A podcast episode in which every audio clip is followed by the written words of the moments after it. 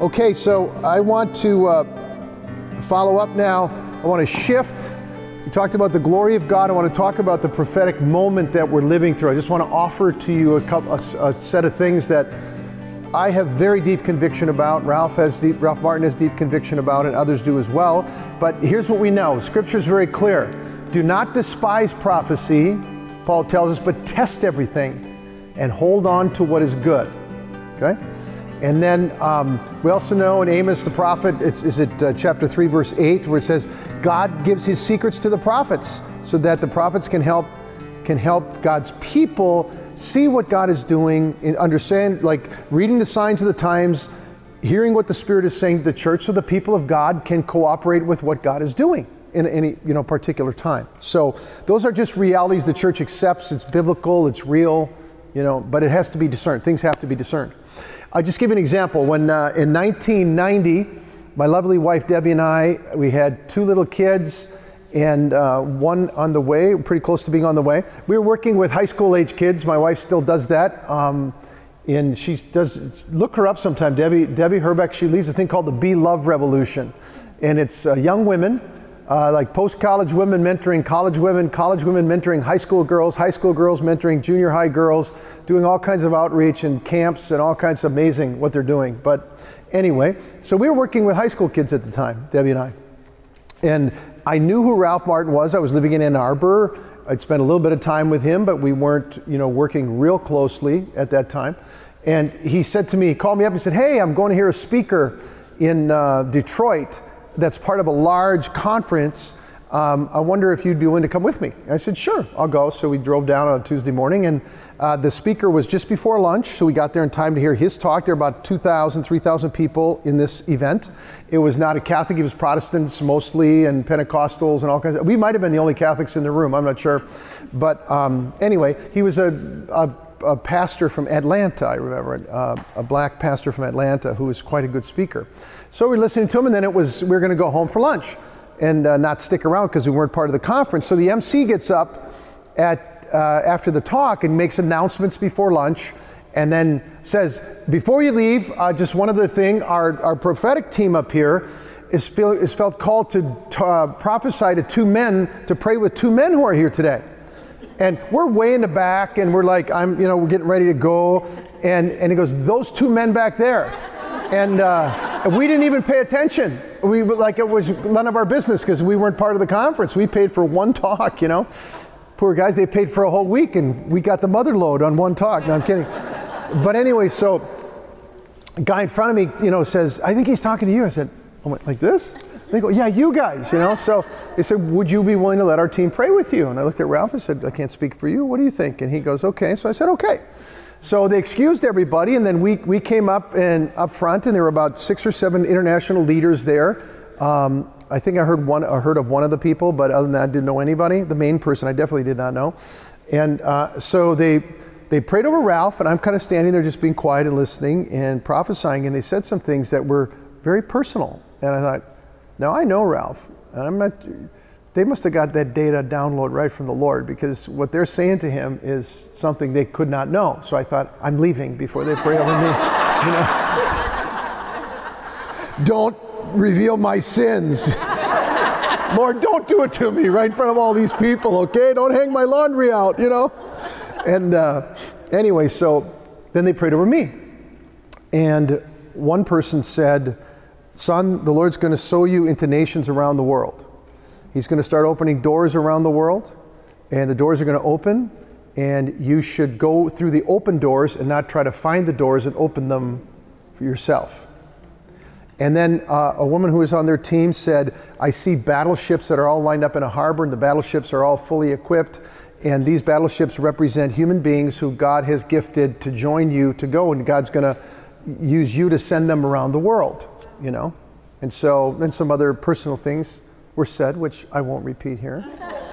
and uh, so we're driving home, and I said, Ralph, well, what, what did you think? Like, and he said, well, I certainly felt the presence of the Holy Spirit through it, really. Number one. Number two, uh, they didn't say anything that was heretical, you know. Number three, um, I think the Lord wants us to pay attention to this. And I said, okay, so what, is, what does that mean? He said, well, he, then he quoted scripture to me. He said, You know, the scripture is clear. Don't despise prophecy, but test it. Cling to what is good. I said, Okay, well, what does that look like?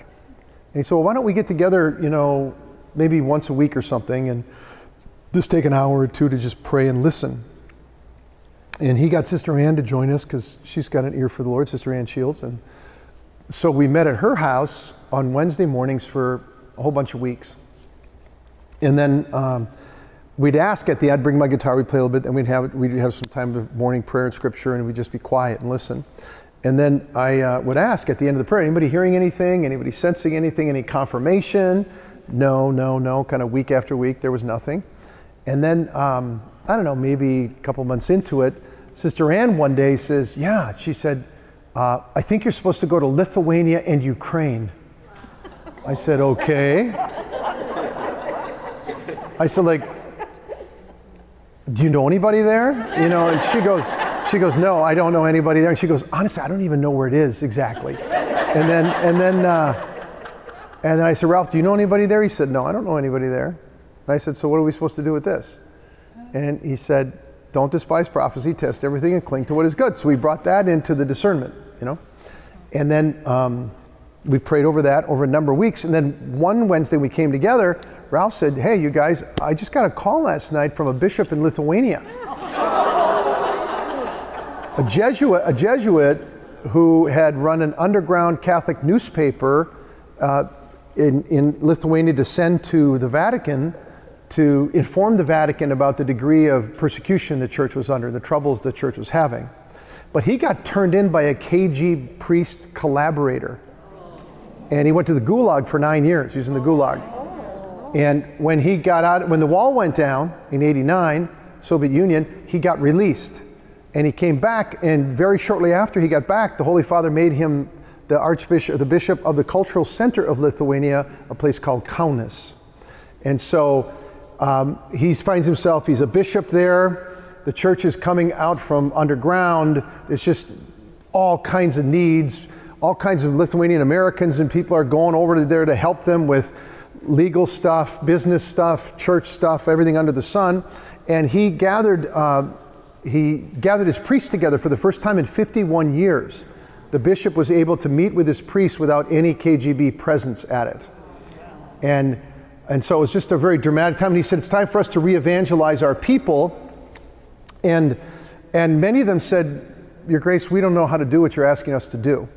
You know, they were allowed to baptize marry and bury in the church. All their homilies were monitored. I mean, it was just a very strict life. And they had a hard, they had a hard 50 years there with the Soviets. And uh, so, anyway, um, he realized he needed help beyond what he had, resources. So he's asking around. These two young Steubenville, these young, young, two young Lithuanians went to Steubenville one time, like a few years earlier, and visited Steubenville. And he talked with them, and they were kind of on fire for the Lord. And he said, "You know, I'm looking for help, and I'm looking." They said, "They said we know who you could help help you is Father Mike Scanlon and Ralph Martin." You know, call them. And so he had to figure out how to reach them. So it, Ralph ends up getting a phone call. So then, six months later, he, he's in Lithuania with Father Mike, and then the next year I'm there uh, organizing rallies for at five different dioceses across the country with the bishops from each of those dioceses.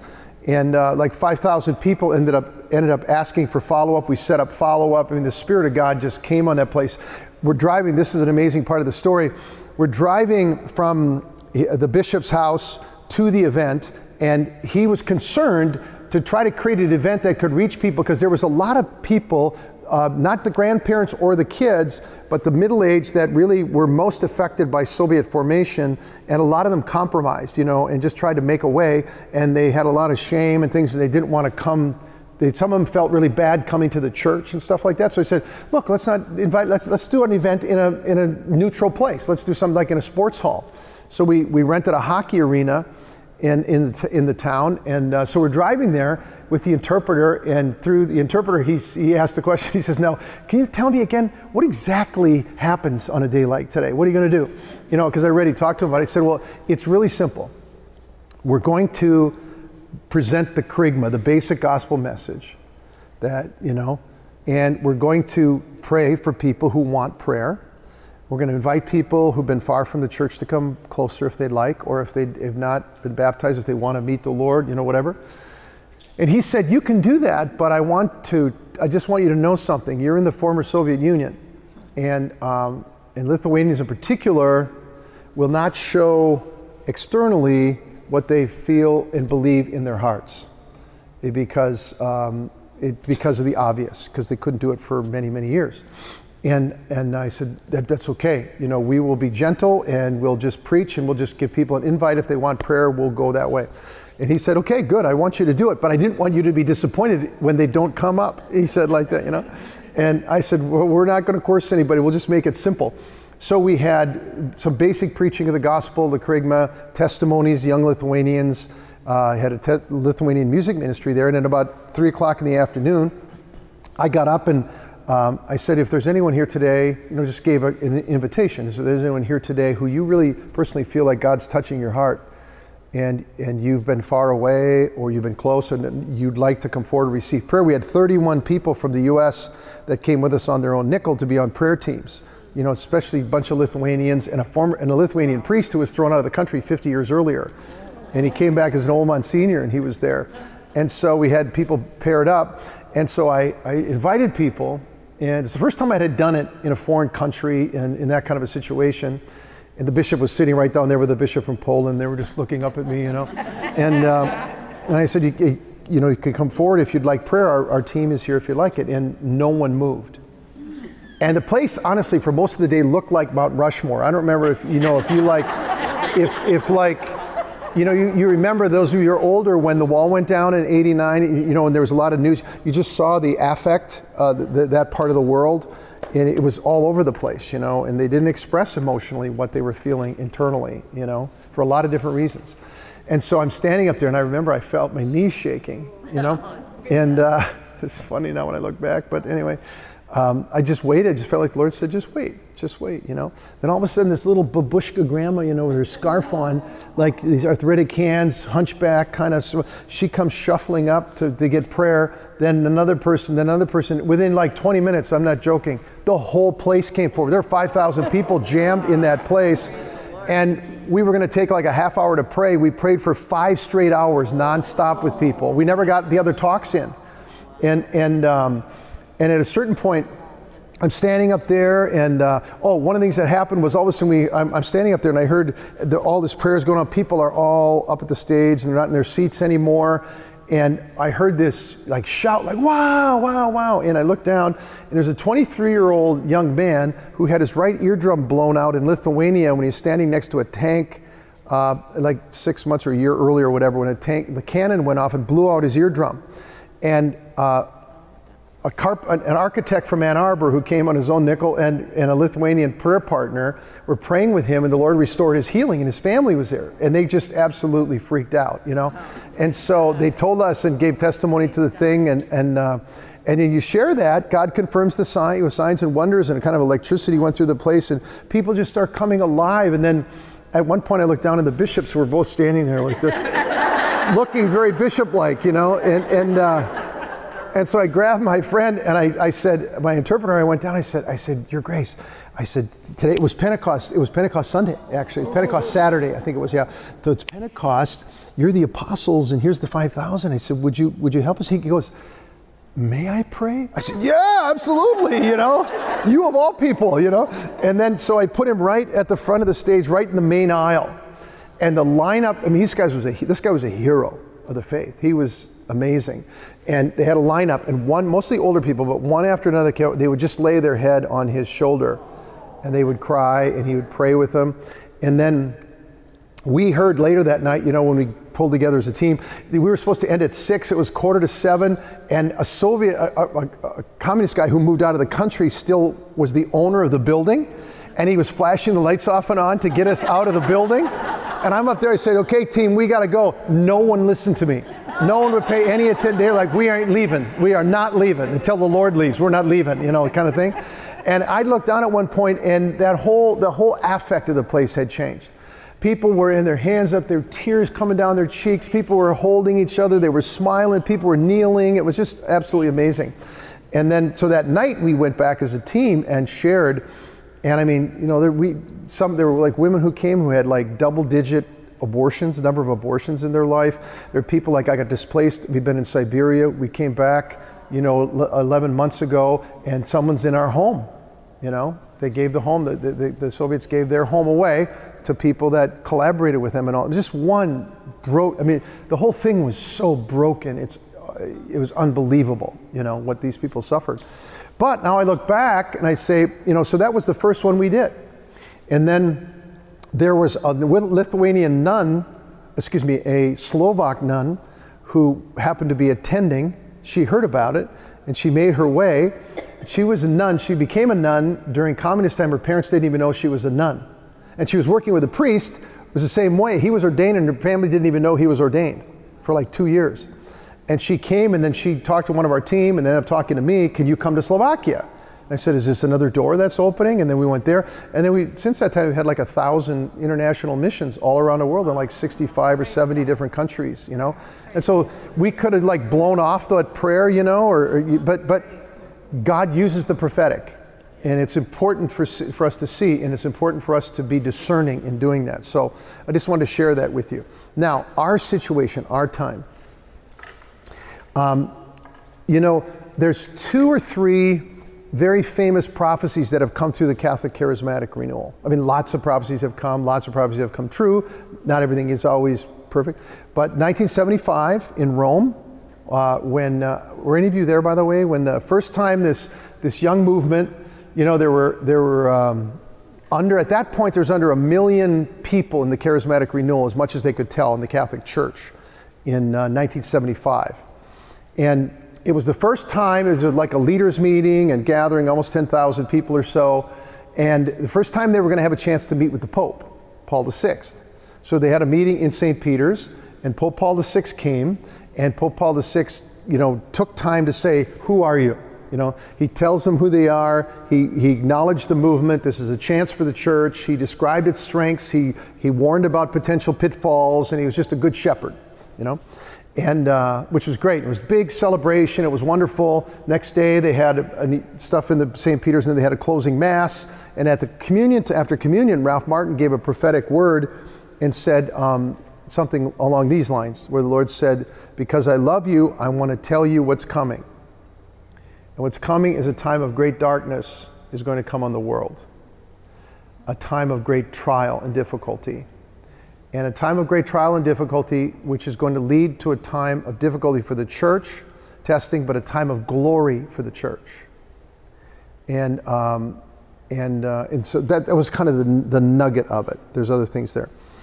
And that was in 1975. And then uh, Father Michael Scanlon, president of Franciscan University of Steubenville, in 1976 and 1980 said something very, very similar. And uh, uh, I have a little bit of it here, I think. I'm not sure I brought it, but um, oh, yeah. He said, um, the time of, this is Father Mike, and uh, you can find this online and stuff. But, but again, this is not scripture, it doesn't have the authority of scripture, but it's prophetic word that needs to be discerned. And he said, um, the time of blessing and gifts, which is amazing grace that, that has swept across the world you know, there's now like 135 million Catholics who've been baptized in the Holy Spirit. There's like 650 million people across the world who've experienced the grace of the baptism in the Holy Spirit. And I mean, whether people like it or not, I mean, it's, it's, an incredible spiritual phenomenon. It's one of the most unbelievable, it's one of the most amazing things we know historically it's ever happened in the Christian community, you know? And I mean, I do a lot of work, we've done a lot of work in China. There's, there's 60, 80 million Christians in China. In the underground, almost all of it came through uh, a, a, grace of the baptism of the Holy Spirit.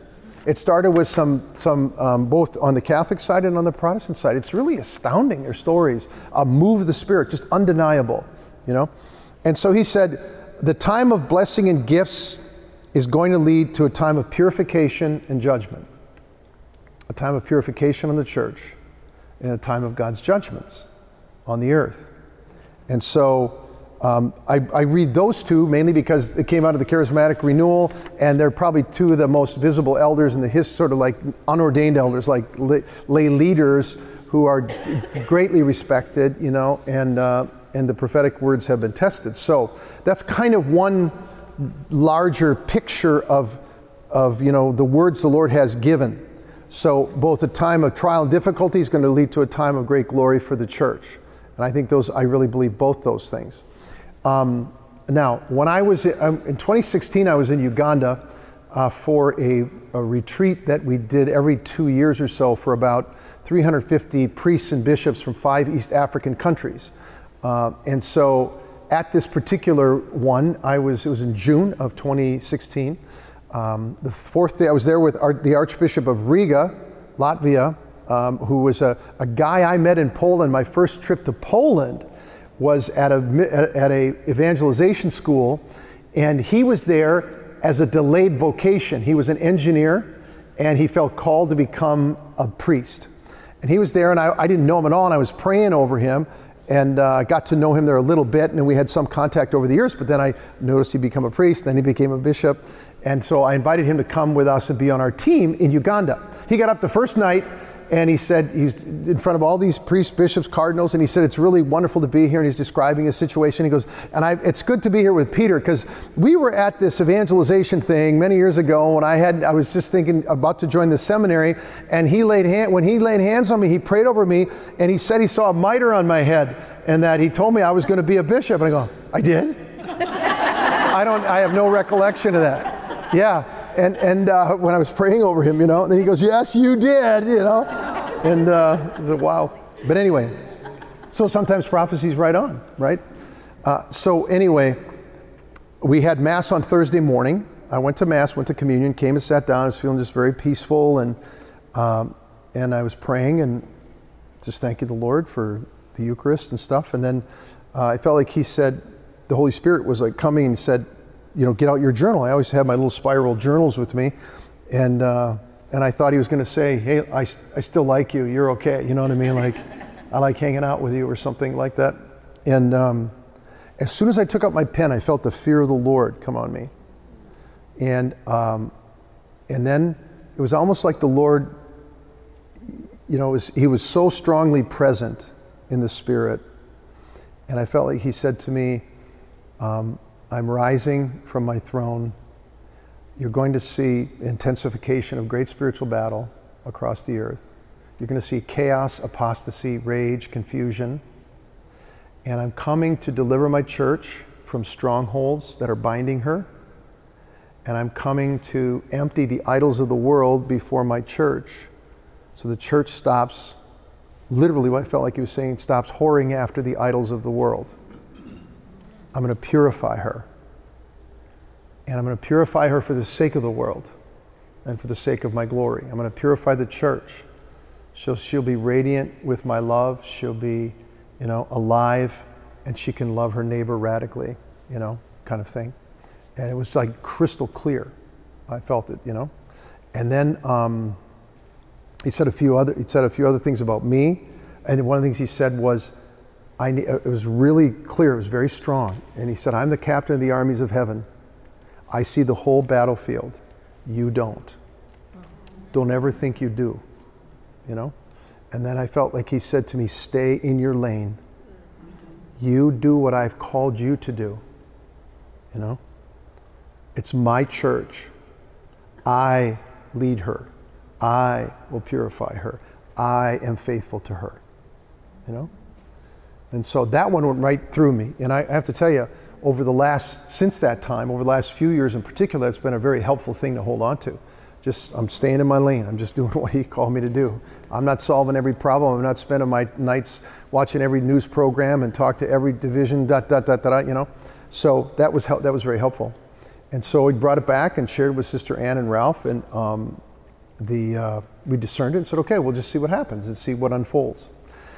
And then in 2019, um, we were having our annual gathering. I don't know, Mary, if you were at it or not. In 2019, our annual gathering on Saturday, we are having our worship time. And um, um, I was leading it, and then Dave Mangan and Patti Mansfield, a whole bunch of people were there that normally aren't there. They were there, and they were given prophetic words and encouraging words from the stage. And I just stepped back at a certain point, and the big doors for the conference hall there, I just had a picture like the doors were flying open, and I felt like the Lord said, Get ready. There's going to be a whole new prophetic flow coming out of you. I want to come out of you guys, but other people as well. It's time. You know, I felt like he said, it's time.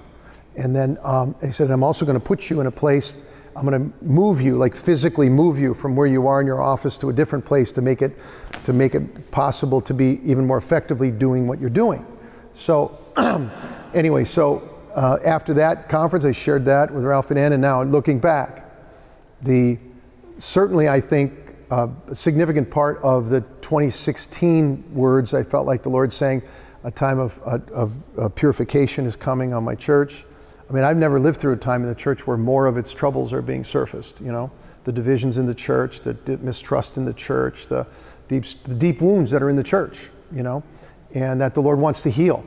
And He can't do it, He wants to purify and heal. He can't do it if He doesn't surface it, right? And so it's difficult. And then the, the whole culture, the, the broad battles in the culture that are going on that are very, very significant and they're causing greater and greater stress. And so here at the beginning of COVID, what we see, I look back now, I just think to myself, thinking about things we're clinging to. I, Hebrews chapter 12 was also into that passage where God shakes the nations so that we, when we, we're clinging to things that are shakable, He wants us to let go so that we cling to what is unshakable. You know? And so, um, so that was that was an important passage, an important sense of what was beginning to unfold, and then and then COVID happened in January, February, January, February of 2020, and you think about it for a minute, um, just like that, pretty much the whole world shut down. Uh, that's just never happened.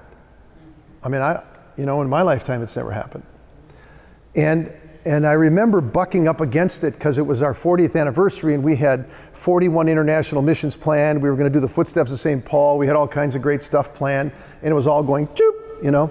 And I felt like the Lord said this, like um, one day in prayer. He said, Peter, the whole, the whole world does not get shut down without me signing off on it in some way. Not that he's the cause of COVID or anything like that, but he's permitted, obviously permitted it to happen for a larger purpose than just the battle against the virus itself, you know, which is a battle enough in itself. So here, all of a sudden, the whole world is battling death, and it was you know, it's still with us to some degree. It was super scary for a while because of what people thought. We couldn't get around it. You know, lots of people were dying very quickly, and you know, the the death is man's last enemy. Scripture says. And it's the devil's strategy. Hebrews chapter 2, verse 14 says the devil's strategy to uh, enslave the human race through the fear of death. And when human beings are afraid and they're crippled by the fear of death, uh, a lot of strange things happen in us, you know? And it, it's a, a, significant battle. And we're, we're right up, the whole world's facing our mortality at one time, you know? Which is really astounding when you think about it. And, uh, and then shortly after that, here in the United States, you know, out of 2019, we had this roaring economy or whatever. At least there was a strong economy happening in 2019. And just like that, it just starts to go, you know? And then our politics. And then shortly after that, our streets are burning, you know? And uh, I just had uh, Father, uh, Pastor James Ward, uh, just interviewed him last week for two of our shows. He's a, a black pastor um, of a church in Skokie, and he was the pastor of the mother of the guy who got shot in, in uh, seven times in his back in Kenosha. His mother was in his church. And so she had to go to do a press conference. She asked him to come along, and he, he was very impressive, and he's quite a good man. And, uh, and so we ended up intersecting with him this past year, and he was kind of describing the whole story. His mom's very committed, and the guy is has faith too. He's just troubled, but he has faith too. Um, so, anyway, so then I have friends around the world, uh, leaders around the world. They're, they're most shook up because they're watching what's happening in the United States. And they're really afraid, especially our friends in the former Soviet Union. They're really afraid. And they said, You're play- You sound like stuff we used to get all the time here. What are you, what's happening? You know? And, and, and they said to me, you know, friends, bright leaders, you know, really significant people saying, you know, the, um, uh, you know, a lot of people around the world have a love-hate relationship with the United States, you know, because you could see its value and it's good, but also it's the big dog all around the world, you know, it's got kind of goes, things go as the big dog wants them to go. That kind of happens and people, it's not, it's hard for people to swallow, you know, but they also see in the United States a great hope you know, of what can be, especially the people in the former Soviet Union, friends of ours in Africa, friends of ours in Brazil and other places. And that really shook them. And so think about it for a minute. We're battling death, you know, our politics really for the first time, other than the Civil War, obviously, but you know, in the first last hundred years or whatever, is shaking dramatically, you know. And our financial situation is shaking. The things people find their security in, their hope in, confidence in, and everybody's frightened because fe- everything feels out of control, you know? And God is permitting this to happen.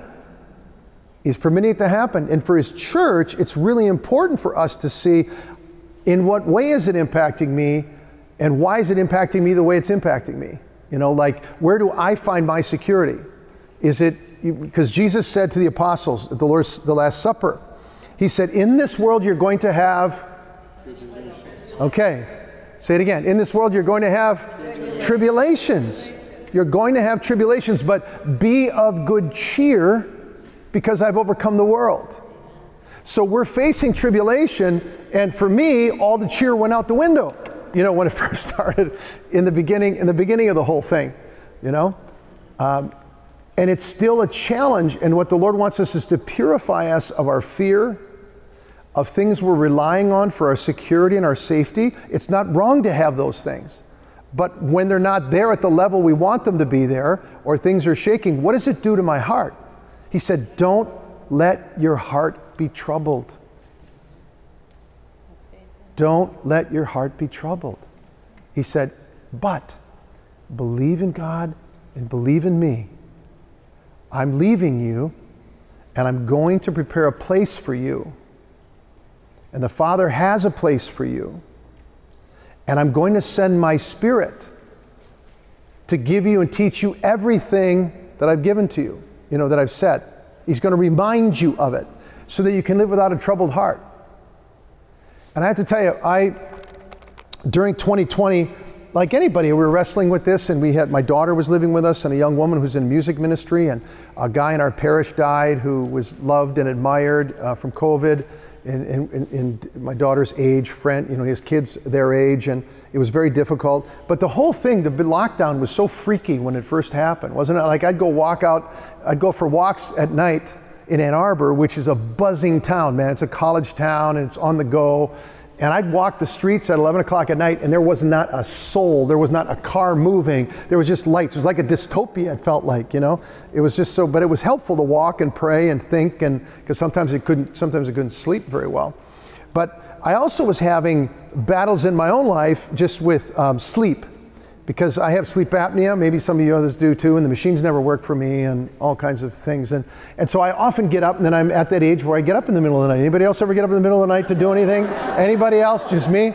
All right. This is a crowd that finally understands me. Young people look at me and go, "What? No, I sleep through the night, man. It's no problem." You know. Just wait. Just wait. You know.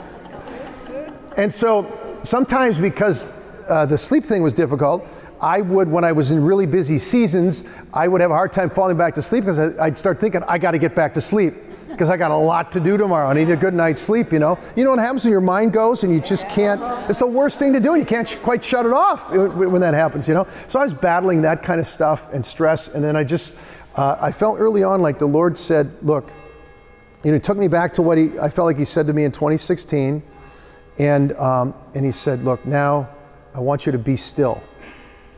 There's a season here I'm, I'm, I'm going to allow to have be still and know that I'm God.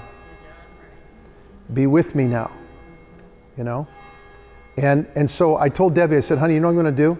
If I can't get to sleep at night, I'm just going to go in the living room and lay on the couch. So don't worry, I won't not raptured or anything. If you turn over at night, I'm just not going to be there. I'm just going to pray. It's going to be, I'm going to be like a monk. I'm just like, it's, it's, you know, middle of the night prayer. That's all it is. And leave it at that. And so I did it. I'd, I'd lay down kind of night after night. That would happen. Like every single night it happened. It still happened. It happened in the hotel last night, you know, every night. And, uh, and so the anxiety thing mostly just went away. And I just had some of the most amazing prayer times that I've had in a long time. And I just want to share one with you. Um, where one night I was laying there, and most nights it's just quiet, and I pray, and I pray for those I love. I just want to try to talk to Jesus because I, I was trying to learn how to abide better. You know, because Jesus says in that same discourse And this is something that, that's a takeaway for us.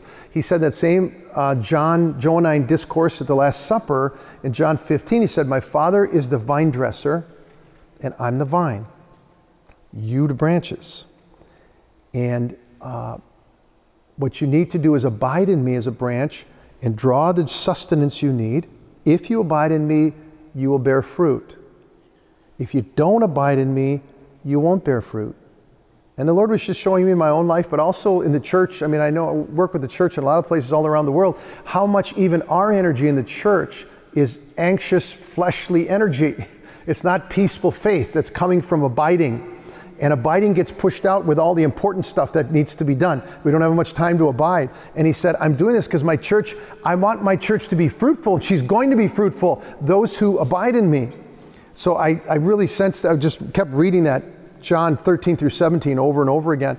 And I was just laying there with my hand on my chest. And I, one night I was laying there, but most of the time it was like just quiet. Nothing, like, wasn't, I didn't hear God every night or something like that. Some people do, I didn't. But I'm just laying there one night, and then all of a sudden I had this picture. It was vivid, almost like I was watching something on TV. Of like the best way I would describe it is it was that uh, Mel Gibson's movie uh, of the crucifixion of Jesus. What's that movie called? Passion of the Christ. Remember the scene, the, the, the crucifixion scene? And it's rainy, it's dark, and Mary's there. And I, and I all of a sudden, was like there, I was at that scene, and there's nobody else there. The Lord was there, and I walked up to the cross and I leaned my cheek on his feet, and I just held the cross, you know? And then I looked down, and Mary was there, you know? And she's just looking at him like she didn't even notice me. She's just staring at him like this, you know? And then it was like, uh, the film shifted, and I was sitting right next to her. And we were both looking up at him, and she's saying, Isn't he beautiful? Do you see what he's done for you? Isn't he beautiful? And then it's like flipped again, and she was holding him. And she was just caressing him and, and, and just crying tears, but she was just admiring his beauty and, and stuff. And then, and then she said, to, turned to me and said, um, Would you like to hold him? You know, and I'm like, Yeah. I would. And then I, it, it, was just one of the, it, you know how it happens fast like that in, in, these kind of moments? And I never had one this vivid or with Our Lady in this way ever in my life. And, and I was holding him and she had her arm on me and she was just caressing him, you know, his head, you know, and, uh, and then the next, the next thing was, it was like he was ascending, you know, and that he was, he was, he, ascended, he was going into heaven and he was going in with all the scars and everything and the blood and everything and, and then he, he went into now this is probably the, theologically not correct but this is kind of what i felt like i saw. Like he walked in and the father and the holy spirit was there. But now the holy spirit's not a visible not a physical thing but like he was entering back into the communion with the father and the son in human flesh you know like i was getting a little picture of what we were talking about earlier and then he turned around and his eyes were flaming fire, like it says in the book of Revelation. And, and Our Lady said, The eye is the window to the soul, you know, his heart. His eyes are flaming fire because his heart is a fire of love. And his fire of love is a fire that wants to bestow love, but it's also a fire of purifying judgment. That's, that's all through the book of Revelation and other places.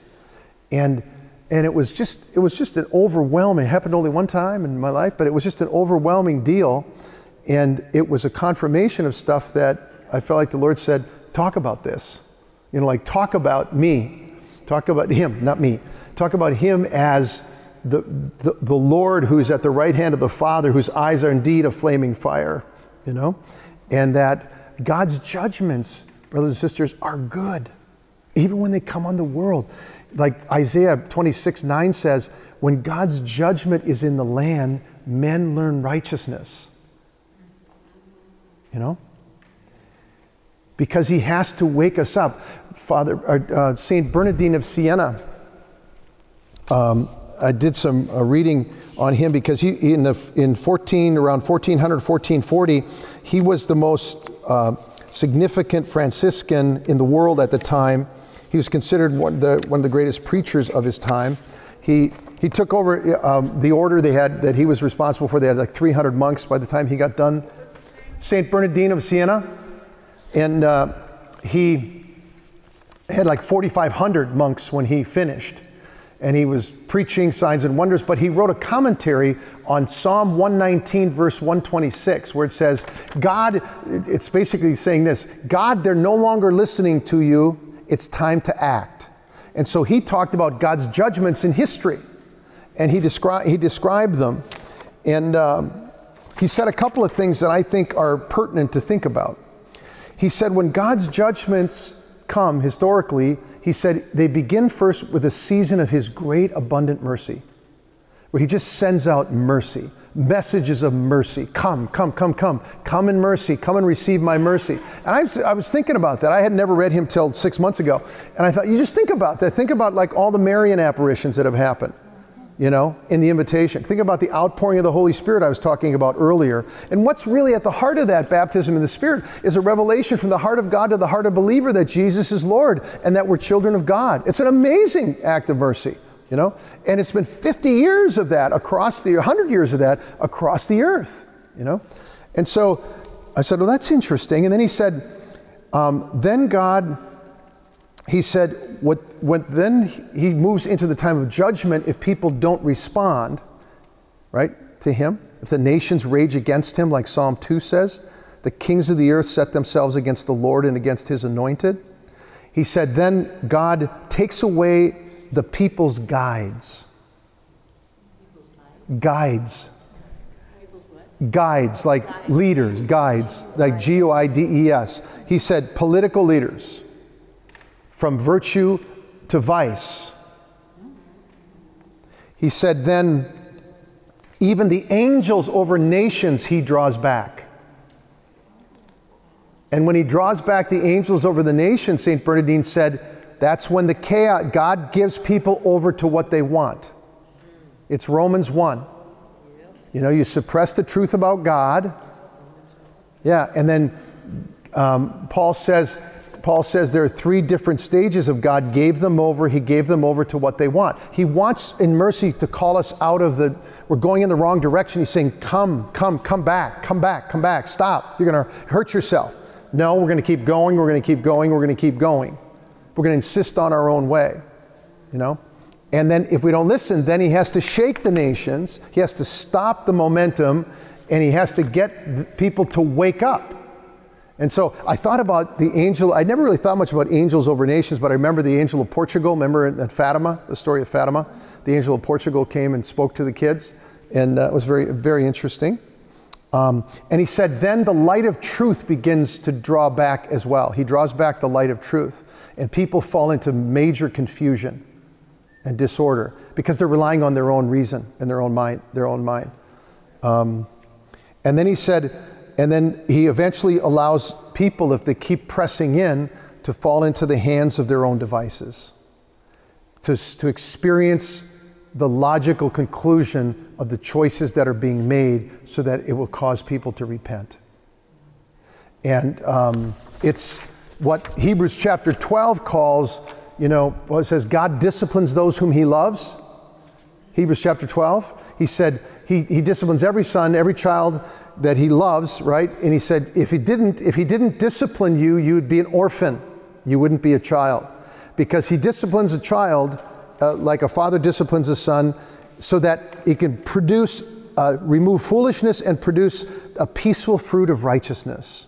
Says there in Hebrews that God seeks to produce this peace, peaceful fruit of righteousness. So, um, the, um, I, as I read St. Bernardine of Siena, I felt like some of what he was describing you could, I, I, think you can see in the culture and in the world.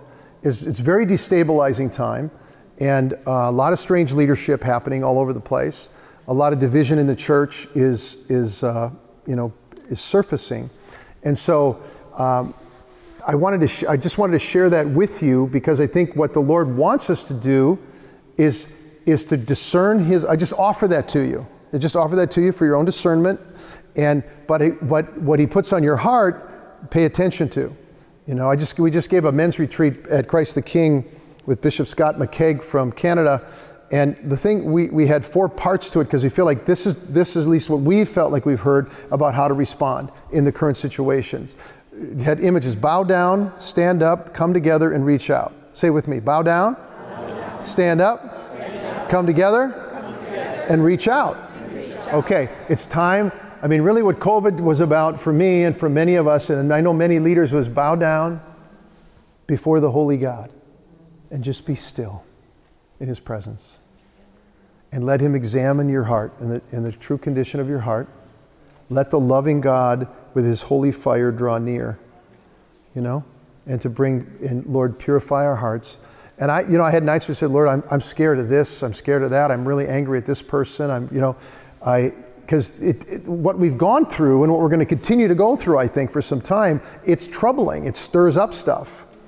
And so he wants us to bring it before him because he wants us to he wants to really produce in us the fruit of the Holy Spirit. What he wants is a church that really has come to terms in, in, in terms of the imperfection of the world and the struggles that are in the world, and that our hearts are, are anchored with him, and we aren't uh, we, we don't have troubled hearts in the midst of tribulation and difficulty. So that the, for one, re- one reason, so that we can be a better light and a better conduit of love for a world that's very broken too and doesn't have access to it. And we have to be super, super careful about not getting polarized against people. We do not have a, there's not a human being on the planet that's my enemy. Not one. Not one. My enemies are demons and the devil. That's the enemy of the human race. I have disagreements with people, they have disagreements with me. But he's not my enemy right? And Jesus said, I mean, Jesus said, you know, I thought about this many times during COVID. Peter, how many times do I have to tell you? It's really, I mean, it's easy to love those who love you. What reward is there? You know? I want to help get you to the place where you love those who hate you. And that'll only happen if the fear of death is subdued, you know? We're not clinging to the idols of safety and security and automatically, you know, getting polarized and getting my side and my way of looking at everything, but to be His and to be looking at Him and to be obeying Him and getting to the point where, like St. Francis used to kneel before the crucifix and he'd say, God, who are you and who am I? Tell me what pleases you. That's it. You tell me, who are you? Who am I? and you tell me what pleases you in the situation in my life that need to change. And you know what I mean? And I, I, clearly feel like he's been trying to get the church's attention, and he's still getting the attention. And so, uh, the, it's my opinion. It's my opinion. I, it's a prophetic thing I believe is going to happen, but I don't know for sure. I really don't. That um, I think the, the, the stress in the nations is going to continue, and it's going to intensify. The battles in the church are going to continue and they're going to intensify. And I remember St. John Paul II said in 1976, just shortly before he became Pope, he was in Philadelphia and he spoke at the Eucharistic Congress. And uh, this was in the Wall Street Journal. He said, um, We're entering the, he said, it was his view, we're entering the final confrontation between the gospel, the anti gospel, the church and the anti church, between Christ and the antichrist. And he said, This is a battle that lies within the plans of divine providence. And he said, I believe that wide circles of American society don't see it. And he said, But all of us now, all of God's people are now called to enter into this battle. You know?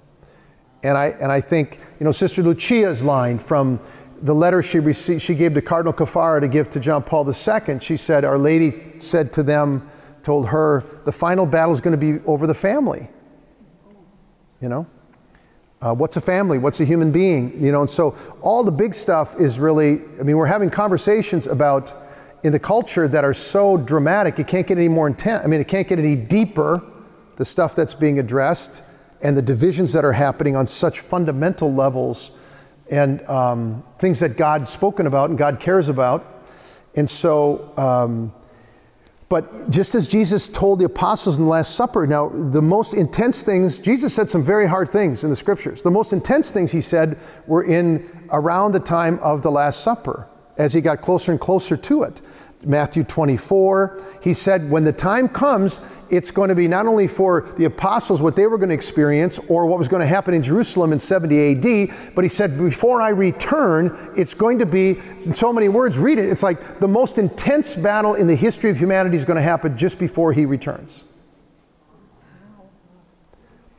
And the great, and he will not return until the great apostasy happens, until the man of sin arises, until the Antichrist arises. Okay? That's going to happen. The Catholic Church teaches it, it's in the Catechism, it's in the Bible. Right? The saints have all taught it, it's there. There are antichrists that rise in history, Adolf Hitler, people like this, you know? And, and, uh, but there will come a time before he returns when a great apostasy, that is, people who believe in God, are baptized and they walk away. And we're, I, I don't know if we're literally at the beginning of the end times. I don't know. I don't know that. But it sure feels like a kind of dress rehearsal to it. I mean, when you think, we, when you think about that we have not seen, in the, in the Western world, eh, the world has not seen since Christendom, 1900 years 1500, 1700 years, the kind of turning away from the faith that's going on right now. It's absolutely dramatic, you know? And, and confusion in the church. The Ligonier, there was a Ligonier study, this huge national study that was done uh, in 2020 um, across religions. And they asked true false questions, and they had a lot of Catholics who participated, self identified Catholics, not just but people who said, I am an active Catholic. And they had these true false statements in them. And one of the statements said that um, Jesus is God's um, most important creature. You know? True or false? And like 70% of Catholics said it was true. You know? I mean, they just don't know any better. They just, they just don't know the faith. And another one was Jesus is the most, is, is a, uh, is the greatest moral teacher, but he was not God. 64% of self identified Catholics said that was true. You know?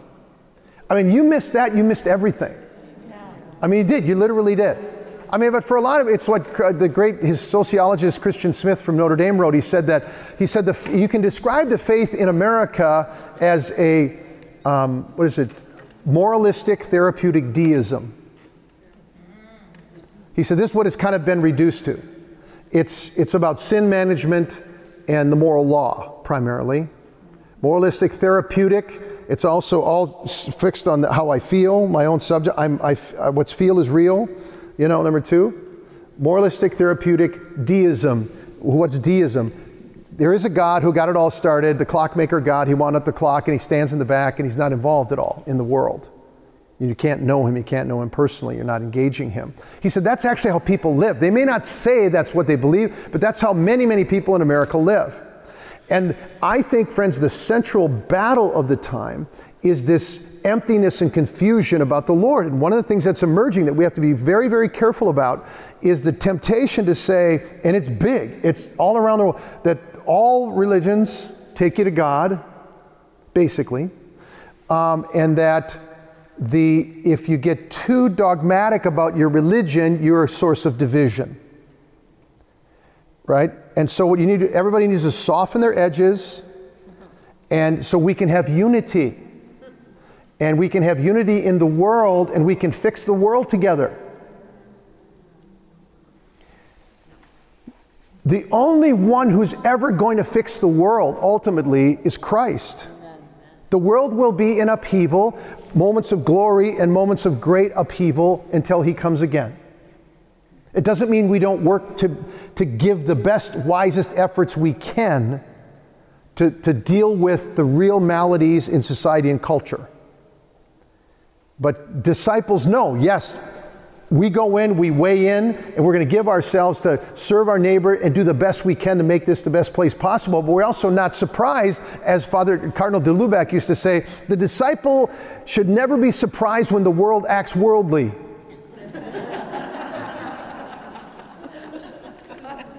you know? He says just that's the way it is in a fall in the fallen world, you know?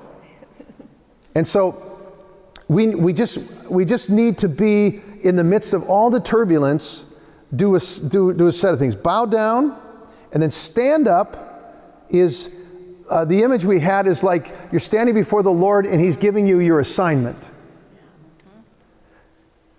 He's not chewing you out, He's not giving you a hard time. He's giving you your assignment. Every one of us has been given an assignment in the Lord. We've been given unique gifts, unique time, unique place. He's like, I need you. Now that I have your attention, now that you've bowed down and, and I've helped you and you've, we're reconciled and we're moving, now pay attention to what I've equipped you to do. And then we need to come together. We need to support each other. There's a lot of pain in the world today, a lot of isolation, a lot of loneliness and fear and secondary, secondary realities that came from the lockdown and all the stuff that's going on that it's just hard on humanity. It's hard on us. And people need to be loved, and we need to come together around the Lord and listen to Him and pray, and then let Him deploy us. That's the fourth one, you know? So bow down, stand up, come together, and reach out. And reach out. And say, I know I'm on this planet to love God and love my neighbor. The great commandment, the great commission love God with all your heart, soul, mind, and strength, love your neighbor as yourself, and go make disciples of all nations. This, that's the, the simple summary of what Jesus came to do himself and he's calling us to do.